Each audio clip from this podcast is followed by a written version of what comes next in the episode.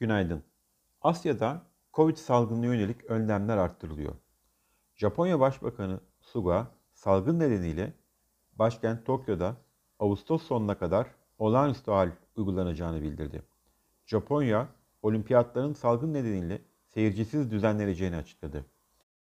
Yurt dışında hisse senedi piyasalarında düzeltme süreci başlamış olabilir mi? Bu sorunun cevabı için biraz erken ancak Amerika 10 yıllık faizlerinde görülen düşüş ve oynaklığın arttığı görülüyor.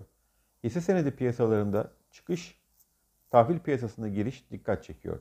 Güvenli liman olarak görülen Amerikan tahvillerinin dün %1.24'lü seviyelere kadar gerilerken borsa endeksleri de satış tarafındaydı. Bu sabah 10 yıllık faizler %1.34 seviyelerine kadar yükseldi.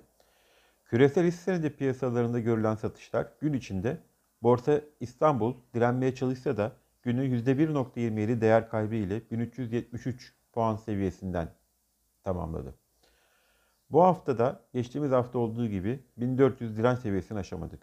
Endeksin 1350-1400 bant aralığında dalgalı seyri sürüyor. Yabancı yatırımcılar geçtiğimiz hafta 38 milyon dolarlık hisse senedi satışı gerçekleştirirken 83 milyon dolarlık tahvil alımı gerçekleştirdi.